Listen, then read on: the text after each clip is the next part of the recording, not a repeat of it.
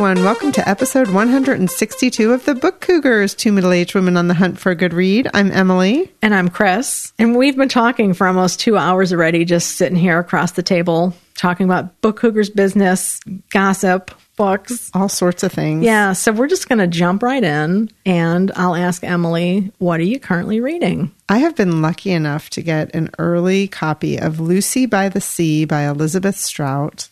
This is out September 20th, so you don't have to wait that long. It is the fourth book in what they call the Amgash series, which the number one was My Name is Lucy Barton, mm. which we both read and saw the production in the city. And then the second book was Anything is Possible. And the third was Oh William, which just came out last year and has been longlisted for the Booker Prize, I believe. And then this fourth one, I didn't know. All I saw was, oh, there's a new Elizabeth Strout must have. Yeah. And I haven't read the third. So now I'm a little perplexed because I just figured that out as I was preparing for the podcast. Do I proceed and read Lucy by the Sea, which I started and am loving? It's about a divorced couple who now I know is Lucy and her ex husband, William, who get stuck together during the pandemic. Mm. So that's what it's about. But now I kind of want to know what happened in the third one. Well, you could treat it as like a flashback. that's what I love about you. You're so flexible. Here I am. I'm like, must read in order.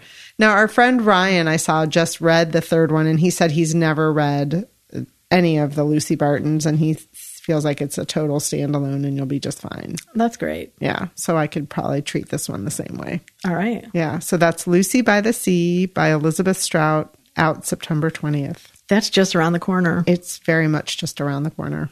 Well, I started the audio version of Warmth of Other Suns by Isabel Wilkerson, which I had been reading the hard copy, a paper copy, I should say. And I got sidetracked. Other books took priority. So I'm getting back to it and I'm enjoying the audio version. It's narrated by Robin Miles, 22 hours and 40 minutes. So I was able to find where I was in the book. And you know how that's always so complicated because they have different track numbers. I wish audiobook companies could somehow have a nod to what chapter in the book, not the page number, because obviously that differs from hardcover to paper but it would be nice to have a nod so you can find things a little bit easier. 100%. I could not agree with you more. Sometimes it's so different. It's almost odd. Mm-hmm. Like yeah. they don't even use chapter numbers, and the book does have chapter numbers. And why not just do that? I don't get it. I don't either. Yeah. So, anyway, apologies to those of you who are doing the buddy read with me. I uh, was not a good buddy read partner so far this year on that one, at least not sticking to that ambitious schedule. It actually wasn't even an ambitious schedule. It was a schedule that lasted the month of July. Right. I That's believe. pretty ambitious for a book that size. So, Chris is talking about the buddy reads we set up on Goodreads. But the good thing about that is, even if you don't stick to the schedule, you can still be reading along. Oh, absolutely. You know? Anytime you want to pick up the book that Buddy read in the comments will be there because folks have contributed their thoughts and everything, which is great. And thank you to those who did. And this is just the reality of being a reader. That's right. Doesn't always go according to plan. No. Good to be flexible in life. I'm reading The Electricity of Every Living Thing by Katherine May. I'm listening to it on audio. It's narrated by Katherine. but then just last week, an audio dramatic, how do you say that? An audio drama, I guess, version of it came out. And it's an Audible original, so you do have to purchase it through Audible. But it's an entire cast. And so it's kind of like, um, even though it's a memoir, this is, they're saying it's somewhat a fictionalized version. So it's not reading every word. And the book is about her experience being 39 years old and finally figuring out that she's on the autism spectrum and how that completely changed her life and how difficult it was for her to get the diagnosis and she kind of had to do it on her own. One of the things she talks about is that she really believes that words matter now, instead of it being referred to as ASD, which stood for Autistic Spectrum Disorder, it's being referred to as ASC, Autistic Spectrum Condition, mm. which she said, you know, it's just a word, and a lot of times people scoff at a word, but those two words have very different meanings.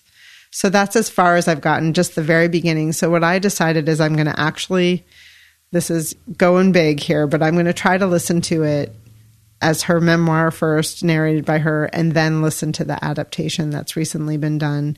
And the adaptation, I should say, is a multi-cast. All of them are neurodivergent and on the autism spectrum, which I think is super cool. Yeah, that is. Yeah. So again, that was called The Electricity of Every Living Thing by Katherine May. Two different audio versions.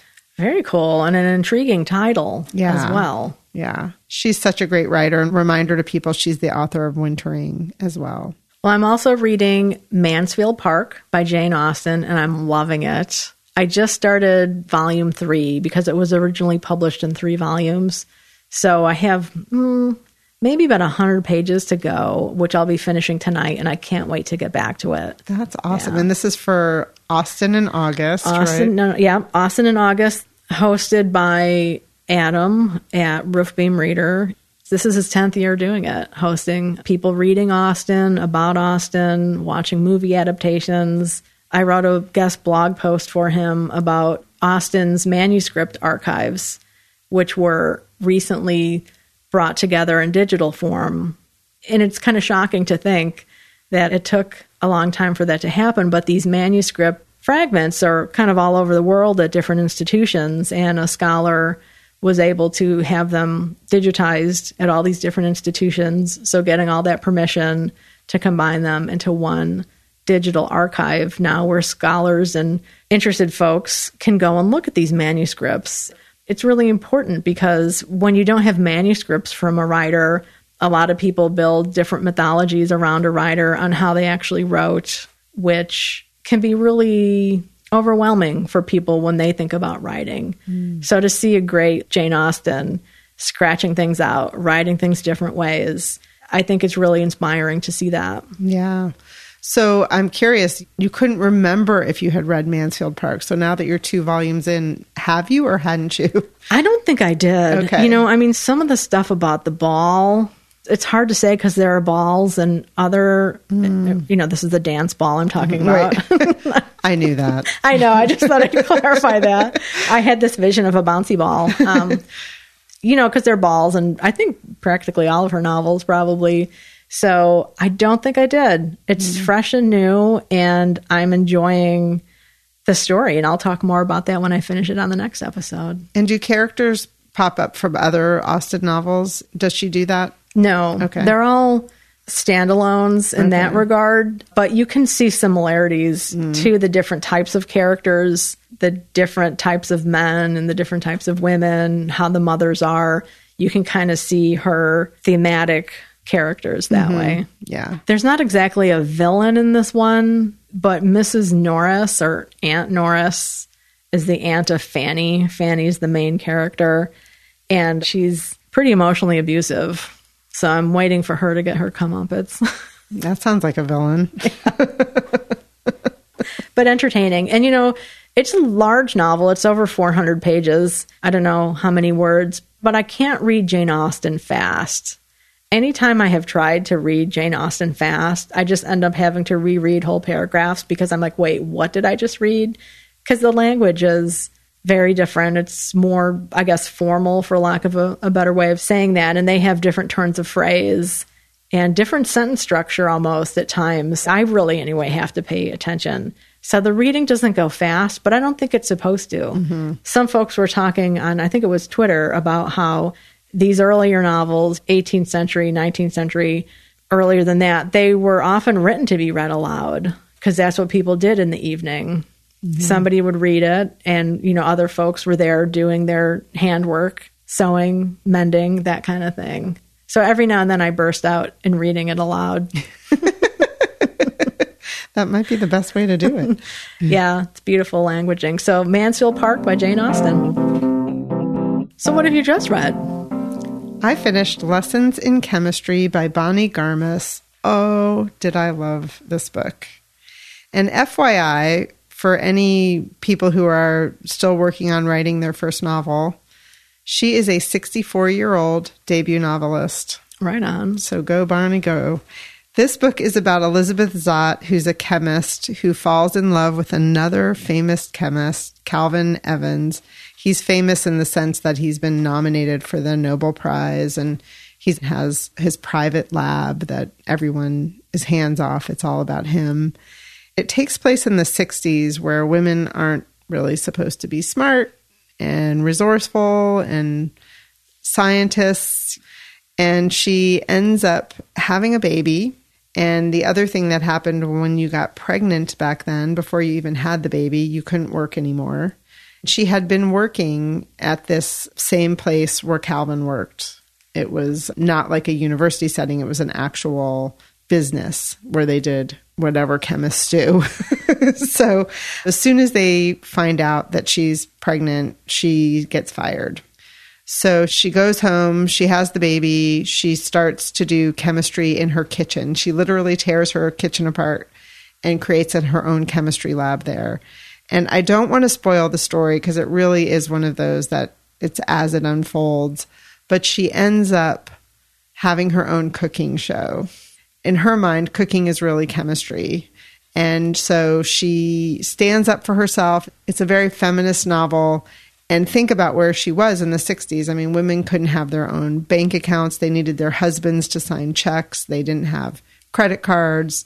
A lot of them didn't drive and couldn't take themselves places. You couldn't get an apartment without right. a mail signature, right? Yeah. And so it's very much of that time. And she starts this cooking show and she really stands up for herself. She stands up for women and she does it all under the guise of making dinner. Dinner at 6:30 is the name of the cooking show. And the other really cute part of the book is there's a dog in the book whose name is 630. And some of the story is told kind of from his vantage point, and it is just endearing and sweet. I loved it. It's a poignant story. The dialogue is fantastic. I watched a very quick interview with the author, and it has been optioned by Apple TV. So, any of you who've read it already and loved it, there's going to be more of Elizabeth Zott in our future. Probably not for a couple of years. Reading the book definitely made me thankful for living in the time I live in and thankful to the women like Elizabeth Zott who stood up and said, We demand more. So, again, that's called Lessons in Chemistry by Bonnie Garmus. Awesome. Sounds like a good novel for this day. It's come out at a perfect time. Yeah. I agree. Great. Yeah. Well, I did read that fourth new comic in the Vampire Slayer series by Sarah Gailey. And the penciler on that edition, it's a comic book, is Sonia Liao. Mm-hmm. So they're 24 pages. It's a comic book. And it, that really hit me this time because I think in the first three that I read, I somehow wanted more. But then I thought back to when I was a kid, I was really into Spider Man comics.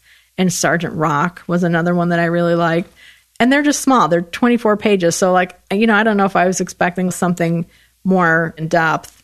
I don't remember a lot of the details of this fourth entry in the series, but I know it involved a pasta restaurant. Hmm. Yeah. Hmm. So, I don't know how many additions will be in this new series of The Vampire Slayer, but it's all about Buffy the Vampire Slayer. It's a takeoff on that, I should say. You asked me the last episode how many there had been, a question something like that, all these comics and graphic novels that came out. And I looked a little bit, and there is a Buffy Comics wiki page that lists them all. So there are some that are canonical and some that are not. There are some that are spin offs with different characters. I know there's a whole Angel line of comics. But initially, what were first put out were the continuation of the TV series. And then the graphic novels took up and went to get more of that story arc. And then after that, hundreds of them. Wow. Yeah, we'll put a link in the show notes yeah. if anybody wants to start clicking around. I didn't start clicking around yet because I needed to, you know, get to an appointment and I didn't have five hours. But if you're really into Buffy the Vampire Slayer and or comics, uh, that would be a link that would tempt you comics are cool. You know, I grew up in Yellow Springs and there was a great comic book store there. It's an entry point for so many kids, and parents sometimes worry about that. And there are teachers who really support comic book reading and teachers who don't. And so it's always been kind of a fraught part of the book industry, I feel like. But one of the things that I love about it is how short they are and how it gets kids or adults wanting the next issue and having to wait and going down to the store to get it. Yeah, I agree. And I walked past that comic store. Mm-hmm. Actually, Shuli, Shuli Kaywood, Emily and my friend now, the writer who's been on several episodes, when I went to Yellow Springs and got to meet Julie, we took photos in front of that comic book store because they had a really wonderful pride display. Yeah. In part. So lovely rainbow, bright colors, even though it was a rainy day. Called Dark Star Comics and Books. It's Yeah. still there. I'm kicking myself that I didn't go in. Yeah. Yeah. It's a used bookstore and a comic book store. No, next time. Yeah.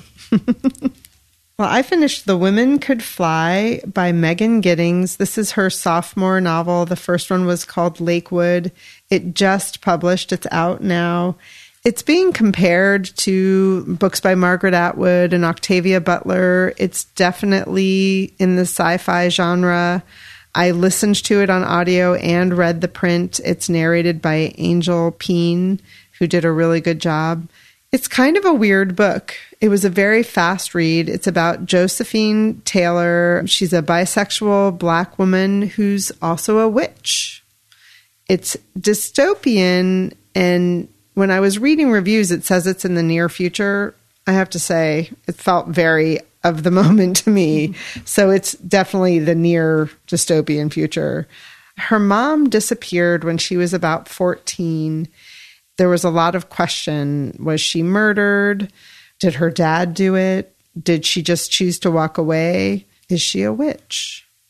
And this time period that they live in if women aren't married by the age of 30 they have to sign up with the bureau of something something you know about being a witch. They have to sign up with the government and then the government starts watching them.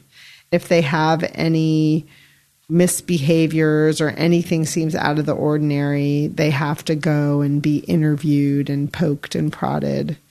So there is that kind of, you know, Margaret Atwood, Handmaid's Tale theme that runs through this. Josephine, she goes by Joe also, is really struggling with this idea of what happened to her mother and missing her mother. And a lot of her life is dictated by that circumstance. I don't want to give too much away, but she does end up being reunited with her mom. That part's really interesting. Mother daughter relationships can be fraught for many reasons, but then when you put witchcraft in it, it can be even a little bit more deep. I would say the themes of the book are about feminism, anti patriarchy, race, sexuality, and more. She covers a lot of territory with the book, but I did enjoy it. It's odd, but in the best way. Right. That's awesome. How did that one come across your radar? Because I loved Lakewood. So I asked for an arc of this a long time ago. And I have to say, I've tried to pick it up a couple times and it just wasn't the right time for me to read it. But over the last couple weeks was perfect. And also, it came out as one of the advanced listening copies from Libro.fm. Oh, cool. So when I saw that and I had it in my hand, I was like, okay, if I'm having trouble getting into a book and I start the audio and it grabs me, then I can dip back into the print as well. And I really do enjoy having both. And this one was that sort. Once it gripped me, I was like, okay, I'm taking a walk with it now. Okay, I'm sitting on the couch with it now. You know, it was great. So again, it's called The Women Could Fly by Megan Giddings. I get what you're saying about the audio thing too, because with the warmth of other suns, dipping into the audio as I have been, I think I'm going to be doing more reading now back with the book and, and mm-hmm. vice versa. Well, I reread A Lost Lady by Willa Cather for the Mooks and the Gripes podcast summer book club pick. That was the book that their listeners voted on. And they asked me to come and talk with them and have a conversation about the novel. And I had a great time. That episode is out as of today. What is today? August 11th, we're recording. So, great conversation with those two, uh, Trevor and Paul, about this novel, A Lost Lady. If you haven't read it, it's a really short novel, so a novella. A lot of people would consider it that. And it's about a woman named Marian Forrester who's married to a much older man, kind of at that closing of the American frontier when all the infrastructure is there. All the railroad men and other great men who settled the West are old and dying now as somebody who's married to a much older man, she's of a younger generation and gets kind of caught in all of the economic and social changes that are happening. And so there are a lot of different ways you could look at lost and that word. But the conversation we had, I had some really great new insights, and they brought new insights to me about the novel. So if listeners are into Cather or that time period, the novel came out in 1923. I definitely hope you'll go and listen to it at the Mooks and the Gripes. And I really like the work that Paul and Trevor do. They tend to have deep dives with some novels, and other times they talk about what they're currently reading, kind of like you and I do. So it's a nice conversational style. I also watched the adaptation of A Lost Lady that came out in 1934 and it starred Barbara Stanwyck. This was the adaptation where Cather put her foot down and said, No more adaptations of my novels ever. Mm. And she had it put in her will. She was not happy with the adaptation. Apparently, Melissa Homestead had said that there was actually a movie adaptation done in the 20s, a silent film that apparently wasn't quite that bad, but there are no copies mm. that they've found yet. But interesting connection between Barbara Stanwyck, who I love. I've I love um, everything I've seen her in. Listening to the warmth of other suns, one of the men that Isabel Wilkerson interviews, who went out to L.A., tells the story of how he saw Barbara Stanwyck with one of her husbands. I guess she had several, not at the same time, um, in Europe somewhere, and she stopped and looked at them. He's a black gentleman. She's white and she stopped and she whispered to her husband something to the effect of look at the look at the black people. I'm not sure if she used what terminology she used uh, but the gentleman that wilkerson had interviewed said you know he read her lips. And then the husband looked over at them. It was not a kind interaction. I was a bit dismayed to hear that mm. but that was one of those little micro connections between two books you're currently reading yeah. that happens. And I guess it was a pretty big microaggression that mm-hmm. that man experienced. So yeah, I'm really happy to have read the novel. I I saw the, the characters in a different light, and you know, speaking of race, there's a character in the novel named Black Tom who doesn't have a very major role as a character, but I really saw him as part of the structure of the whole novel this time in terms of the economics of the time period and the different quote stations of people. There's a lot of class issues in this book, and just how Black Tom, as a white man's servant, he's a servant of this wealthy judge in town who gets borrowed by the Forresters to serve at their fancy dinner parties. It just really hit me this time that without having his labor, they would not be able to have these fancy parties or the standing that they have with all these wealthy men who come through town on the trains. It's always fascinating to me that you can reread novels and get different things out of them at different times that you didn't really see in prior readings. I'm sure that was elevated by then having a conversation with people who maybe were reading it for the first time, right? Yeah. And looking at it differently from their perspectives. Absolutely. Yeah, or who hadn't. I think Paul may have read it before, but it had been a while. Okay. It's really cool to talk with people about a book that you love. Yeah. Or even one that you don't love. Yeah. But, you know, you find kind of problematic right. or whatever.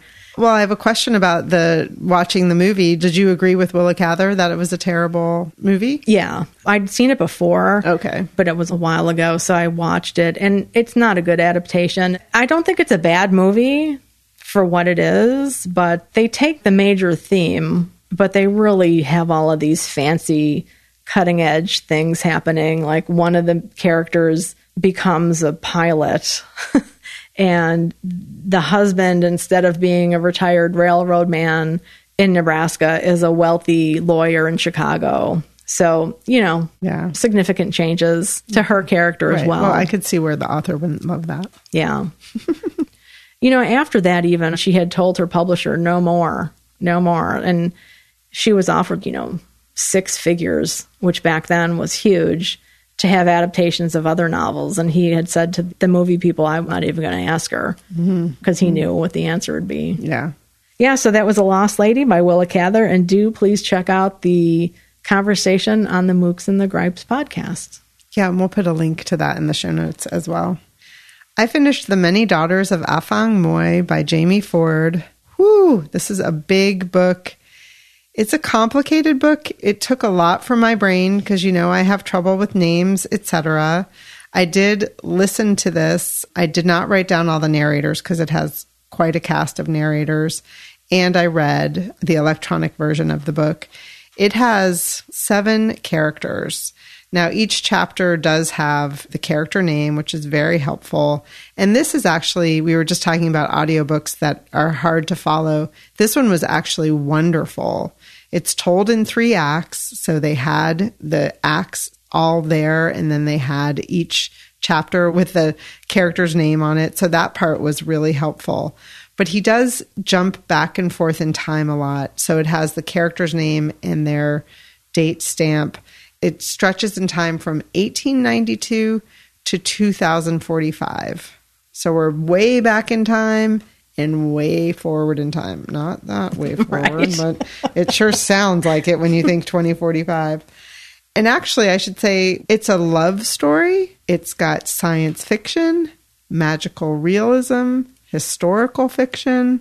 This book is genre bending. It is a complex story.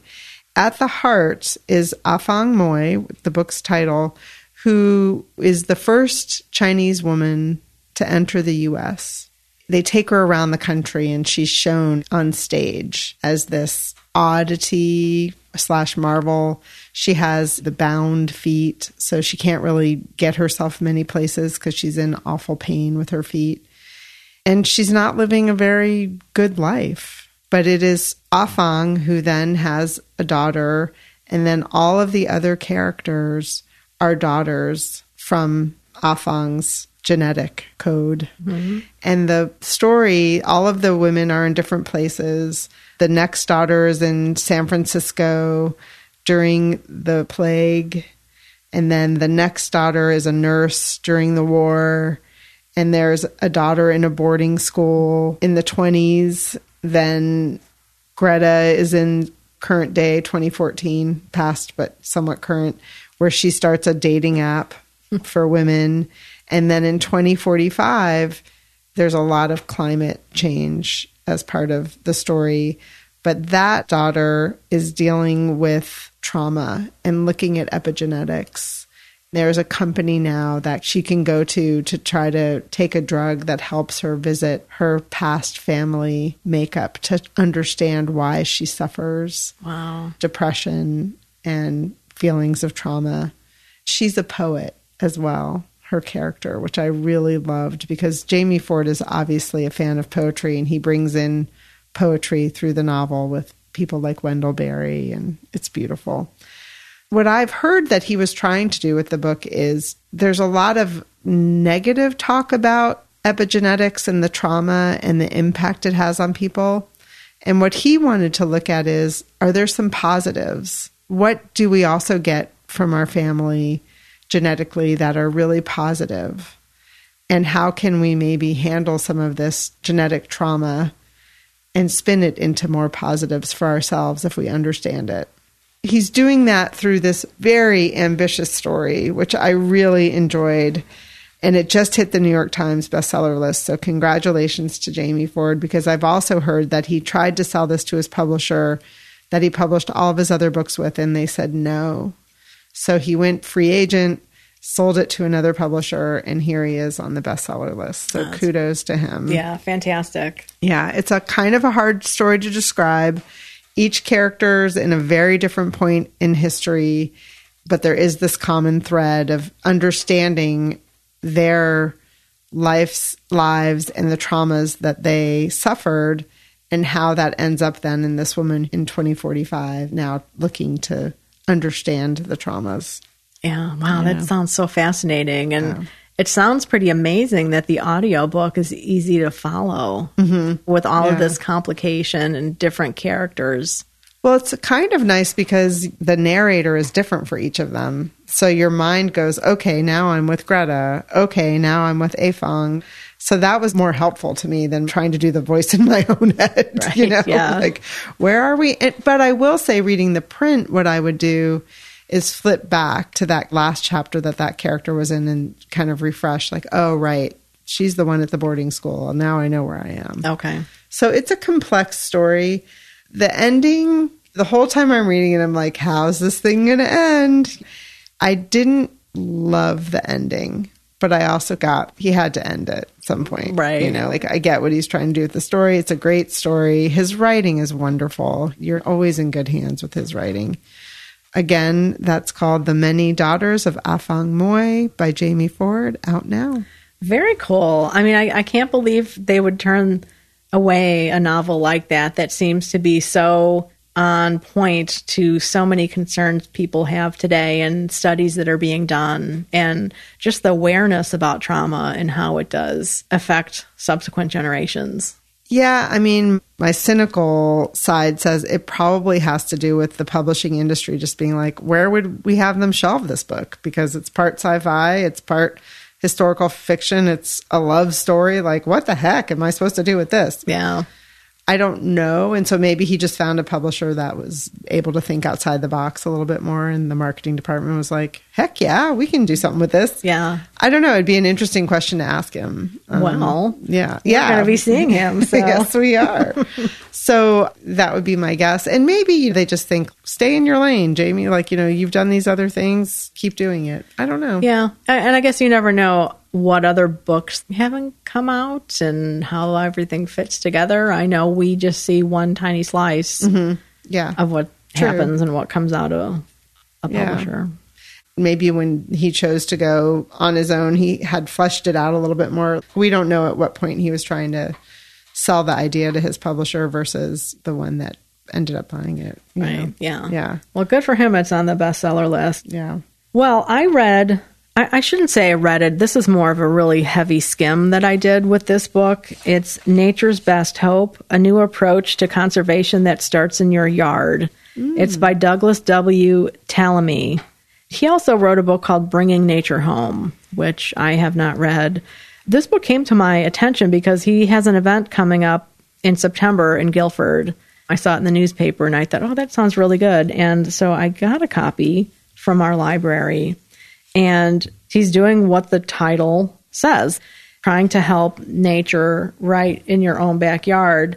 One of the things he talks about is how plants, animals, and people all work together and go together. And he has found that there are people who like plants and people who like animals, and sometimes they don't like one or the other.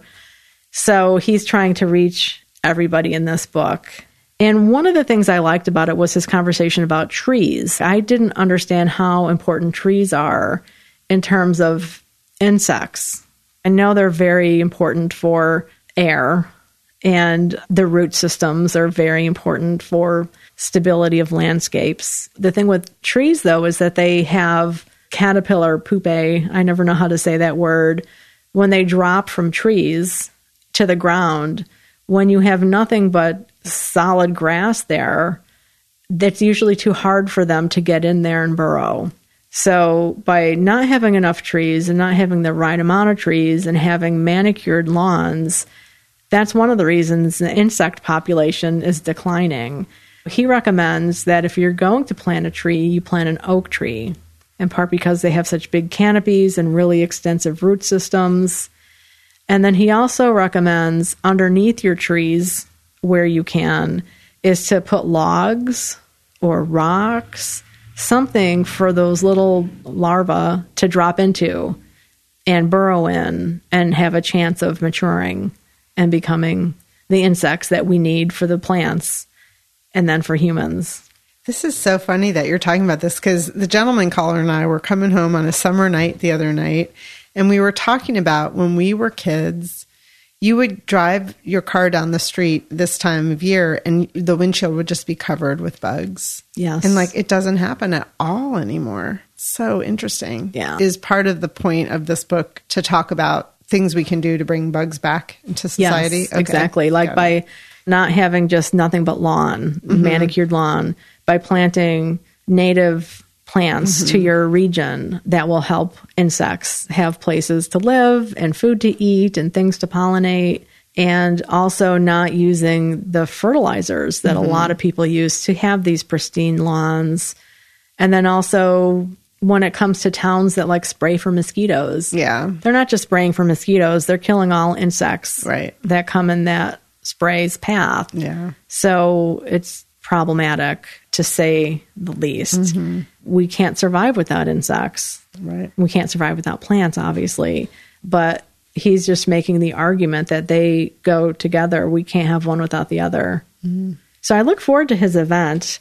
That is going to be Monday, September 12th at 7 p.m. at the Guilford High School here in Connecticut. Awesome. That's great. I should say again, that's Nature's Best Hope by Douglas Tallamy. Okay, that's an event. Why don't we just slide right into Biblio Adventures? So we went on a joint jaunt to the Madison Art Cinemas, which is the town next door to us, to see the movie. Where the crawdads sing. Yeah, this is based on the book by Delia Owens.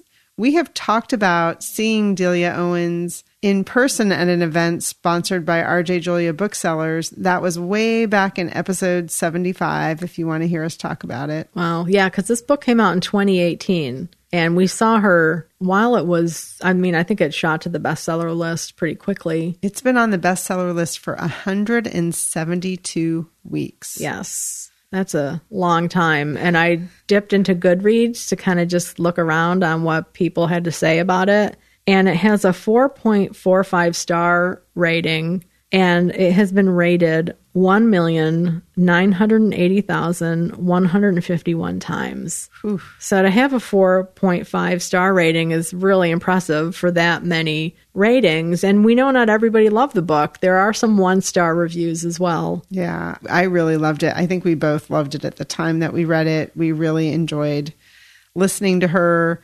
There is still some kind of drama around her and her ex husband and time they spent in Africa. And that is simmering out in the world because of the movie coming out. And there was just a big article in the Atlantic about it. I know. I don't know. I mean, Yeah, that there was a, a murder that was filmed Yeah. that may have involved them. And they're going to have her come in for questioning again, I guess. yeah. In the novel, there is a murder. Yes. And, you know, that's a key part of it. And so, There's some similarities to her own life, they say, which, you know, that's how people write. I loved the movie. Did you love it? I did. I love the movie. I love that part of the United States, you know, North Carolina, the coast. It Um, was beautifully filmed, which I think is an important part because it was such a big part of the book, right? It's all about nature. And, Yeah, the landscape and just Yeah. how beautiful it is because she lives in the marsh. She's called Marsh Girl, the main character. And they really did a great job of depicting the marsh. The only thing missing were the mosquitoes. yeah, that's right. there were scenes where I was like, y'all be getting eaten alive right I now. know. Yeah. Somebody needs to have a couple mosquito bumps on them. But Right. yeah, no, I thought it was beautifully filmed. And one of the reasons I love the novel and the movie too is it makes me think of Pat Conroy and, mm-hmm. you know, how much I loved his novels. Yeah. do love his novels set in that part of the country. South Carolina was his domain. Yeah. It's funny. I'm going to say one snarky thing, and this is going to make us sound like snobs. I'm, I'm including you in my snark like, right away. Look at that. Ruh-roh. Now, Chris and I live on a marsh, and we have lots of shorebirds here, including great blue herons. We're blessed to be able to see them pretty much every day. So, the very opening scene is a great blue heron flying through the sky, and they're following it, kind of like one of those drone shots, following it, following it, which is setting the stage for where the movie takes place and all that. It was a fake great blue heron. And my first thought was like, oh no, we're in for trouble here. This, this is not good. And then the bird lands and it's kind of still like, I was like, really? You know, you could come to our neighborhood and, you know, film a great blue heron flying through the sky.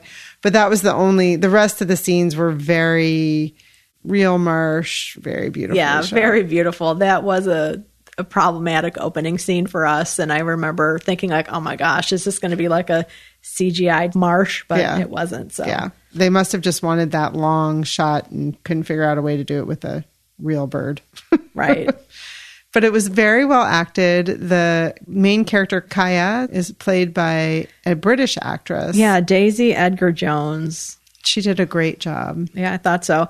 I didn't know she was British, Yeah. and I thought she did a great job with the accent. Yeah. They pretty much followed the story as I remember it. I mean, I read it a while ago, but I didn't notice many differences. Did you? You know what? I didn't, and I think this is a case where you actually remember the novel better than I did because I didn't really remember what happened with the murder, but mm. you did, mm-hmm. and I remember just the anguish of the initial scenes in the book because it is about this young girl. She's a real little kid in the beginning with an abusive father, violent father, and the mother leaves, the older siblings all leave, and she's left alone with this man. And then he disappears as well. Spoilers, sorry.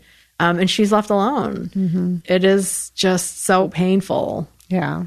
But it is a story of survival, and she does a great job with her survival. Yeah. And living off the land. Yes. And that's a beautiful part of the country. And they portrayed that really well. So, Yeah. two thumbs up from the Cougs. Totally. Two paws. Two paws up. I have been places. Let's start with the easy one. It was the gentleman caller's birthday.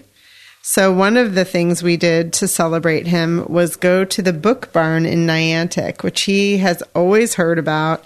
And he, I think I've mentioned that he's been on the hunt for Jurassic Park by Michael Crichton. And if you can't find it at the book barn, where are you going to find it? Well, spoiler alert, we did not find it you the book barn. serious? Yeah. Wow. And the book barn has its multiple buildings. And so we went to the original book barn that's super vast and we searched and searched. We even asked and they were like, that's one that as soon as it comes in, it sells. Hmm. But they said you might go downtown to the book barn that has more sci fi and thriller and horror and stuff like that. Maybe it's there. That's where a lot of the Crichton is. Double spoiler alert, we get there. No Jurassic Park. wow. However, they had a huge food cookbook section there. So I was in heaven. Sorry, gentleman caller. He didn't get his book. But I actually gasped out loud and freaked out the woman standing next to me when I found a copy of this book that I've been looking for and is not in any of our library systems here. It's called Black, White, and the Gray The Story of an Unexpected Friendship in a Beloved Restaurant by Mashama Bailey and John O. Morisano. I'd heard an interview with them and I've been desperate to read this book. I'm just going to read you the very beginning of the inside flap. Black, White, and the Gray is a story about the trials and triumphs of two individuals with seemingly little in common a black chef from Queens and a white media entrepreneur from Staten Island who partnered up, relocated to the South, and built a relationship and a restaurant that they hoped would get people talking about race, gender, class, and culture it's such a cool story. They moved down to Savannah and they took over the old Greyhound bus station and made it into a restaurant that is called The Gray that's doing really well. And this building itself just has such a history of segregation, right? I mm-hmm. mean, separate drinking fountains, sit on the back of the bus, you know, all of the terrible stuff. And these two seemingly disparate people have come together. And the interview I heard, they said, we have to talk all the time about our own stuff. And then it translates into conversations they can have with staff and with customers. I would love to go eat there. I'm thrilled to have gotten a copy because I really want to read it. And I found it there sitting on a shelf and I literally gasped and went lunging for this book. And I think the woman was, maybe I should lunge in that direction, you know, but I was way too fast for her. So, Awesome. yeah. That's exciting. I love when you find something like that. That location of the book barn, I love that one. It's there, the Main Street one, Yeah. and that they have cooking, genre, and then religion. And I just, it's such an interesting It combination. Yeah. It is. And then the, yeah, like the horror and all that stuff. Yes. Yeah. Horror and religion. Yeah. Uh, well, I was up in New Hampshire. Laura and I drove up there to see a friend who was in a show, Mamma Mia. She was in that musical. And on the way back, I was super excited. It's one of those historical markers where I almost gave Laura whiplash because I was like, "Er, you know, turn around real fast. It's, we have to see that. I've And- been I've been that person with Chris. yes. So it was a historical marker for Sarah Josepha Buell Hale, who was one of the first women to make her living writing in the United States of America. She was an influential editor, a writer of novels and poems and children's books. Such an influential person. She also was a huge advocate for Thanksgiving to become a holiday. The poem that is now known as Mary Had a Little Lamb was one that she wrote and just a huge advocate for women's rights and an all around really great humanitarian. She was born in that area in Newport, New Hampshire, is actually where the historic marker is. And it just kind of gives a rundown. You know how historic markers are, they don't have a ton of information, but we'll put a link in the show notes to that, and that has a little bit more info about her.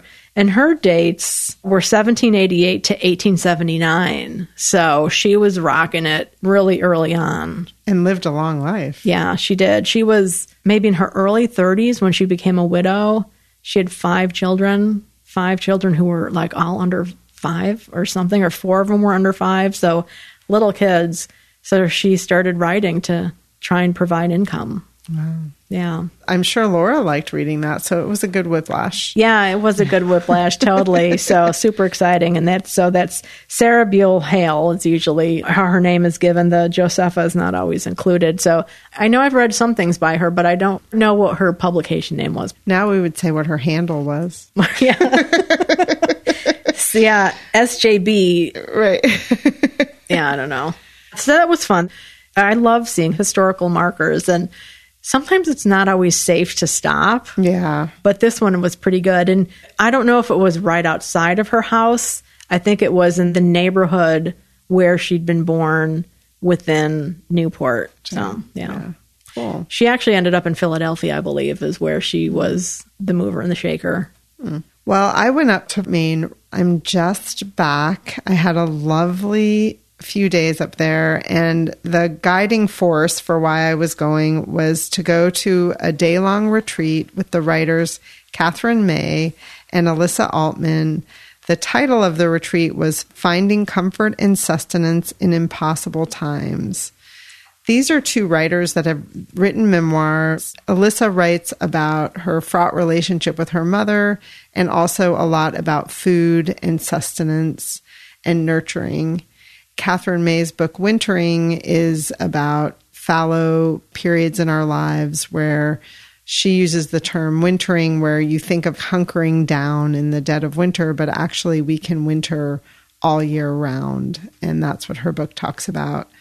It was a really unusual event. We were at Barn Swallow Books, which is beautiful. It's in Rockport, Maine, right around the corner from the harbor. So water is very present. And they have a barn on the side that was open. It's been very hot in here in New England, but the barns are always kind of dark.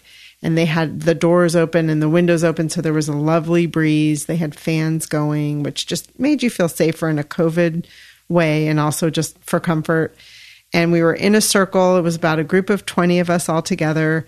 And katherine may took over the first half of the day and then elissa did the second half of the day i'll just hit on a couple highlights one of them is katherine the very first thing she said to us was as about I would say half of us were poised with our notebooks and pens was this first half of the day is going to be without notebooks.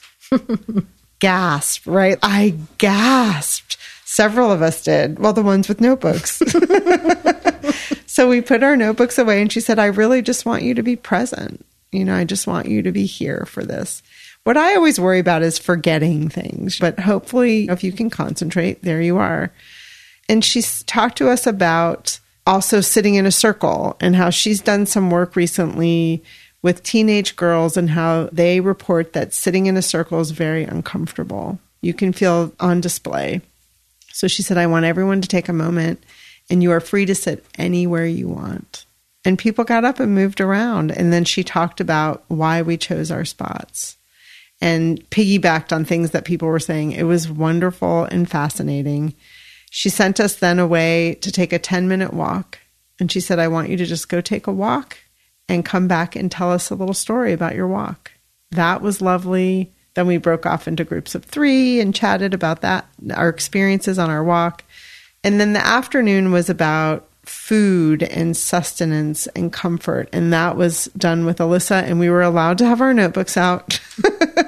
and one of the real things she talked about was ritual and that we all have rituals. And she started by asking us all how we start our mornings cup of coffee, cup of tea, morning person, not, is it easy, is it hard, all of that kind of stuff. And it was really interesting and how important it seems like such a simple ritual and we don't think about it because we do it every day, you know, day after day, but how it really does set a tone for your day. She talked about how she notices if the days where she has a hard time getting out of bed and or has to rush or whatever sets a tone and sometimes it's a bad tone and if you can really subscribe to a ritual and give yourself time and peace, you know, your day will be set up much better. So that was really cool. Then she had us do a little writing thing about the last time we ate three meals in a day and what that looked like. As happens in situations like this, it always ends up being this group that you're with and you spend six hours together or whatever, but you have this magical time together. It was so good. And of course, had a lot to do with these two women who are amazing powerhouses. And they are writing about self knowledge, both of them. Just did a great thing. And then for anyone who's familiar with wintering or listens to Katherine May's podcast, which is called The Wintering Sessions, which I highly recommend, she walks. Her podcast starts with her taking a walk or a swim she's very much about nature and paying attention to nature. So the end was us all going on a walkabout together, gathering things to put on the table that we had our final dinner together. It was really fun to see what people picked up. She has tattoos of seaweed on her arms, and the very seaweed that is tattooed, we found a bunch of it. So that was part of what we decorated the table with. So oh, that was really cool. That's totally cool. Yeah it was a wonderful time. I'm really glad I did it. Most of the women, all of the women, I think, were experiencing times of transition, which I, I call life, you know, right? And so it was really fun to hear what other women were experiencing and just have a, a little time together. It also makes me realize how we've all been lacking that during the pandemic. So I feel very grateful that we were able to be in a situation that felt comfortable COVID wise and spend some time together. That's great. Oh, wonderful. I saw pictures they posted of you all took a dip too together. Yes. So now that was on day two. So day mm-hmm. two was an evening event back at Barn Swallow Books, which Barn Swallow is very different. It's mostly used books, very few new books, but it's beautifully set up inside there's rarely a bookseller there. So there's an honor system, like with envelopes where you leave your money, which I thought was so cool. But they did the event out front with them in conversation with each other. It was super easy. I mean, they know each other. They've been on podcasts together. Then, of course, they had just done that full day was Monday, and then this event was Tuesday. So it was a very easy conversation, very easy to watch and listen to they talked about a commonality that they feel like both of their books, Motherland and Wintering, have is about self knowledge. And both books are about permission to take care of yourself in a challenging world. So they're timely to read now. Yeah, absolutely. Yeah. So important. Yeah.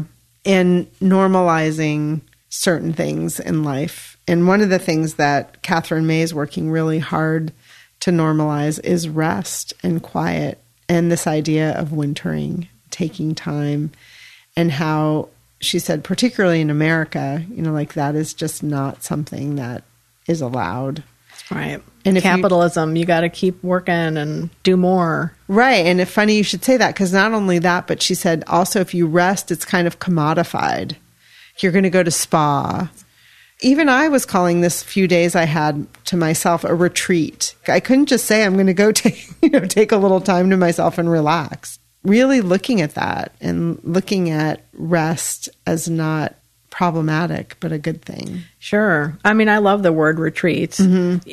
But again, it is so fascinating to think about the commodification of taking care of yourself, especially for women, Mm-hmm. that it's about bubble bath and wine. When it's just kind of like, okay, those two things should not really go together. It's, Right. and then also, alcohol is usually problematic as Right. a, a relaxing agent. yeah. Yeah. Yeah.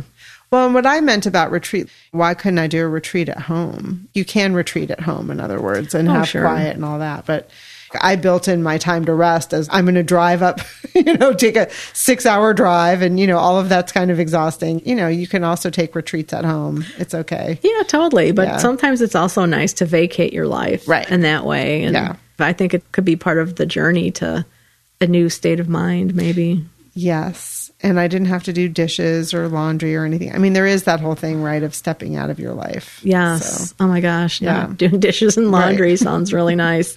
Yeah, no, it's a lot. So after that event, Katherine May had put out, we're going to do a swim because she's all about swimming. And there's a chapter in Wintering that's about cold water swimming. So she's all about that too. So we all, there were four of us, met. She got on her swimming costume, which I would say in a British accent, but I do that terribly. Now I want a swimming costume. I want to just call my bathing suit a swimming costume. And we went down and we took a dip. And I have to say, life highlight. It was just dusk. The water was cold, but not cold, cold. It was wonderful. And she's just a delight. What a lovely person. And she's traveling with her 10 year old son and her husband. And her son got in with us too. Super sweet, sweet boy. Really, really nice. They did both talk about what they're working on next. Katherine has a book coming out in March of 23 called Enchantment. And it's about how do we survive in the post everything world, is how she refers to it. The Trump years, the pandemic, Boris Johnson, as she said, they still haven't gotten rid of him, but you know, he's on his way. And aftermaths in society, and how do we fall back in love with the world despite spiritual exhaustion? And then Elissa Altman is working on a book called On Permission. And it's a craft book about writing, but she said, as she was talking about it with her editor, it's about permission to be creative people. That a lot of people who are creators, it's kind of fraught. Your parents might have told you, you know, when you were playing the guitar as a five year old, that's fine that you like that, but you're going to be a lawyer or whatever. Right. You know, So creative people's fraught relationships with being creative. They both have exciting books in the works. I believe that one's not coming out till 24. Okay. So That sounds really great. I mean, the, the whole retreat that you went on sounds great. Such a great event idea to give to people in that way. And I'm wondering, how did they meet? Did they talk about that? How did they get connected? You know, they didn't talk about that. That would have been a great question to ask. You know, I've just heard them on podcasts together. Hmm. I think they both just feel like there's good crossover in their work, but I didn't ask that question. Hmm. Yeah. They were asked a question on Tuesday night that I thought was interesting about whether they feel like the idea of wintering is also about seasons and whether they felt their writing was affected by seasons and do they have times of wintering in their own writing.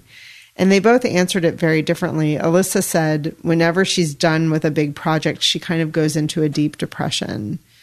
And some of that is kind of seasonal, but also it's about finishing something big and putting it away and and the work of doing it, that it's very emotional work for her. Katherine talked about it more seasonally, that she has times where she's just not very productive as a writer. And most of her books have been published in March, which she thinks is interesting, that just like the cyclical nature of her writing. So I thought that was a good question and, and really interesting to think about. Yeah. Yeah. And another thing that they talked about in that spirit is that the work week and calendars and all of that is based very much on the patriarchy and how men have different cycles than women and are also very supported by women to get their work done in a lot of ways. And women have a longer, different cycle and how that affects work and productivity. And it's really important to look at that. Mm-hmm. Wow, that is fascinating too. When you think about our current calendar, mm-hmm. came about at around the time when patriarchy was smashing matriarchal religions. Yeah. It's really interesting to Yeah. think about. So it's okay if you wake up one day and you're like, I'm tired, I can't work. There could be a real cyclical reason for that. Yes, And we're not given much permission to embrace it. Right. Not at all. I mean, even for kids, you know, they mm-hmm. talk about how high schools should start later mm-hmm. because teenagers tend to stay up later and need to sleep later, Right. and little kids don't. Little kids are up early, and Yeah. just looking at that kind of biological rhythm as well. They did that in Yellow Springs when my kids were there. They made a big switch, and I mean, a lot of it's about busing and after school sports and you know activities and stuff. And but they made the effort. It's a small school system, and switched it around, and it was very. It was nice for my kids That's as great. teenagers. You know that extra hour made a big difference. Yeah. Yeah. Well, I'm so glad you had a great time. Thank you. I also did get to spend time at the Camden Library, which was beautiful. We posted pictures on uh, the socials. Um, it's one of those classic New England, part old, part new, super well used by people in kind of at the northern tip of Camden, overlooking the beautiful harbor there. It's a gorgeous library, and they have a lot of historical stuff. You would have loved it. There was a historical room, and Edna St. Vincent Millay spent time there, like 10 years of her life. I'm not familiar with her poetry at all, so it inspired me to want to look her up, which I will do. Nice. Yeah. Yeah, I'm not that familiar with her. I mean, I know who she was, and I'm mm-hmm. sure I've read a couple poems here and there, but I've never read her intentionally. Yeah. So it was a great time. Nice. Yeah. So glad. Yeah, it looks like a great library. Yeah, we're Yeah. going to have to go back up. I definitely missed my book buddy. There was a lot of bookish things that I was like, "Where's my book buddy?" Well, we'll be going on an adventure again soon. Yes, that's right. Yeah. yeah. Well, the other event that I attended was with Bank Square Books and Savoy Bookstore. Uh, It was Dr. Mark Harper talking about his book, Chill The Cold Water Swim Cure. His event was him talking, sharing photos of some of the people who've benefited from the cold water cure. And he said, it's not really a cure. So I can imagine that was a marketing decision to call it a cure. He said, you know, cold water helps with inflammation. And inflammation is one of the known causes of so many different diseases and conditions in the human body. And so putting yourself in cold water can help with reducing inflammation and therefore alleviate a lot of symptoms. So he's like, instead of a cure, it's more of a, a help. And he's an anesthesiologist uh, professionally. And so he has studied a lot and is very concerned with the body getting too cold during surgery. Bodies do get cold, like especially during bypass, but you can't get too cold because then it becomes hypothermia and that's problematic as well. So he had done some research with other folks looking at elite athletes and cold. You know, you think about athletes taking ice baths and how that is helpful in muscle recovery. So the stories that he shared were people who had a, a variety of different conditions and how swimming in cold water helps them. So it was very straightforward event. They did record it, so it will be available to watch for those of you who might be interested. He referenced a couple different conditions, you know, like depression has been linked to inflammation, migraines. Migraines are the world's biggest disability, which I didn't realize. It helped a woman with that. And I didn't think of the question until later, but part of me is wondering too how much just being in and around water helps people. I mean, I know the cold water specifically, we're talking about inflammation, and that is so important. He talked about submerging your face as well, because that really helps kick off a lot of the body's biological reactions. He talks about the fight or flight. The psychological zone is what you want to get into, and not the pathological zone. And that's the fight or flight thing in modern culture. We're so into that constantly. Talk about exhaustion from work and capitalism and the need to produce and the need to keep going. So it sounds like the cold water cure that showed up in your author's book is on the same wavelength. Yeah, it's, Um, there's so much crossover. Um, Katherine May also talks about the proven studies of looking at the horizon and how it lowers your blood pressure and you know the water horizon and Yeah. being around water. So interesting. Yeah. Yeah, it's a, it's a good question you're raising because I wonder that as well. That I know what water does for me. So Yeah, same here. And I, I know I had read a book years ago called The Blue Zone that talked about different populations that live near water and just the positive health effects that it can have with just the, the ions and things. Um, but there's just something about being in water. You know, even here in the Long Island Sound, it gets pretty warm in the summer.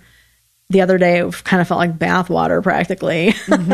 yeah, Um, but there's just something about floating in salt water. I like salt water so much because you are even more buoyant. I love it. Yeah, it's very important to me, and I get it. I mean, I do think cold, the inflammation thing is a big deal, and I know that a lot of quote disease. We are not medical people here, but a lot of disease is actually the effects of inflammation in your body. Right. And if you can lower inflammation, in Katherine May's book, Wintering, they talk about part of why they think using cold water therapy for depression is because there's actually inflammation in the brain.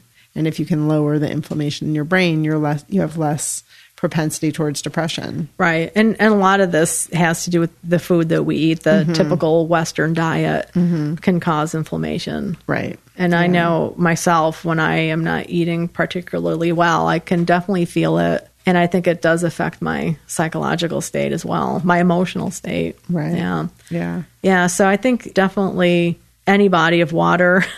he made a great point that he has a in his car, or he always has a go bag with his suit in it and a towel and his swimming cap because one of the things in the groups he's involved in is you have to wear a bright swim cap so that people can see you. Yeah, and I thought that's a really great point. Yeah, I just got a bright pink one. Did I don't know if you? you've seen me because I've been swimming in the water outside our house, and I've got a bright pink cap, and I got uh one of those floaty things that goes on my back that's bright yellow. Nice. Yeah, Yeah. it's important to be seen in the water, especially if there are boats around, Absolutely. Yeah. and it's hard to see people. It really is. Well, it sounds like it was a really cool event. I want to read that book. I'm interested to hear what he has to say about it. yeah. And I've been doing this thing where I get in the shower first thing in the morning and use super cold water on my face and my body. Mm-hmm. Jim can't stand to watch me do it because he hates cold water. It's been so hot here, super hot. He still takes a shower. It's the dead of winter. I'm like, how can you be taking hot showers? Yeah. I just can't. I have to take a cold shower. He can't stand the idea of cold water anywhere on his body. Yeah, see, I don't like extremes, but I am going to invest in some booties and gloves Mm-hmm. for swimming as it keeps getting colder because I just feel so much better. yeah, it's awesome. Yeah. Yeah. What I've been doing in the shower is at the end, I turn it cold Mm-hmm. because it makes me angry to step into a shower and feel cold right away. Oh, interesting. So I'll, I'll do my shower thing and then I'll turn it cold and I'll be okay. Hmm. Yeah. Interesting. I just like it all. I like cold water in general. Yeah. So again, that was Mark Harper, and his book is Chill: The Cold Water Swim Cure, and that event was through Bank Square Books in Savoy.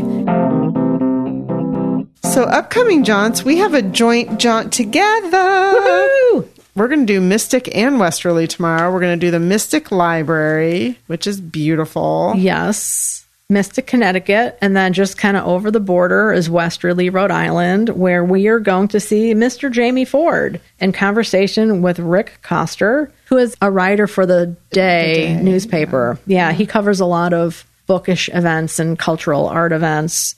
They'll be discussing Ford's new novel, The Many Daughters of Afong Moy, at the Westerly, Rhode Island Library. It's going to be a library day, a bookish day together. I'm so excited. Yeah, me too. It's been a while, hasn't it, since we've been out and about? Mm-hmm. Yeah. Johns? Yeah, so we're going to go out for food at some point.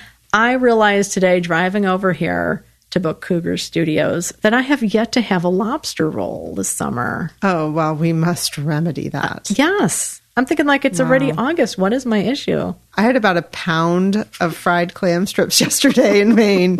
and it was delicious. I did not get a lobster roll up there, but I have had lobster rolls this summer. But we will, we have to remedy that. Yeah. Yeah, for sure. Well, and funny story the worst lobster I ever had in my entire life was in Maine. Oh, that's too bad. It was bizarre, but I have had good lobster since then in Maine. Yeah. So, yeah, Yeah. Wow. odd, but true story. Yeah. Well, we'll report next time. We will report on not only our library time and seeing Jamie Ford, but our lobster roll ingestion. Yes, at least that, if not more food. Yes, exactly. and we'll try to put on the socials. What about upcoming reads? What do you have?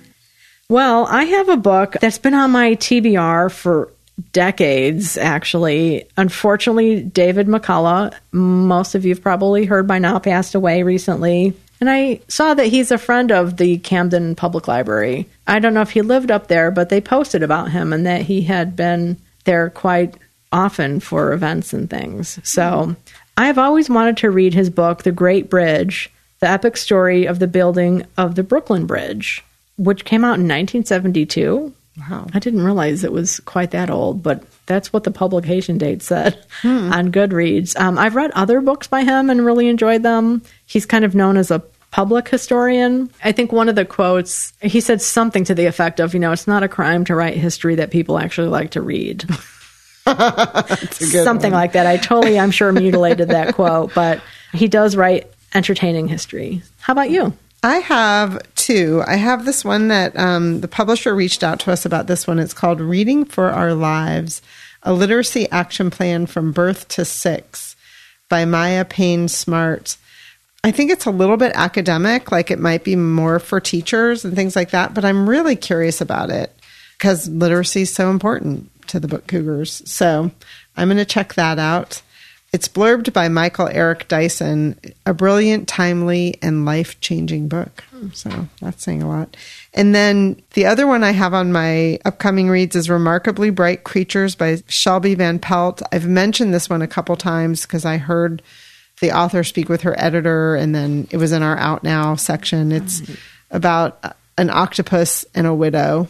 And that's as much as I know. But the people who've read it are raving about it as just a super sweet palate cleanser, fun read. So, Nice. yeah. All right. so, one reminder, everybody our next read along is The Seed Keeper by Diane Wilson.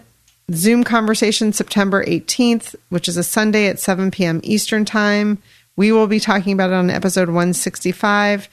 We are going to have a conversation with the author, which we're super excited about. And reminder that this is from Milkweed Editions Press, and they are offering, if you purchase directly from them, the coupon code Seedkeeper Cougars will get you free shipping, and you can add any other books in their catalog to that order. Fantastic. Yes. So if you'd like to join our Zoom discussion, please email us at bookcougars at gmail.com. If you have questions you'd like us to ask Diane Wilson, please email us as well because we would be happy to ask her questions that you have. Yes, the more the merrier. Yes.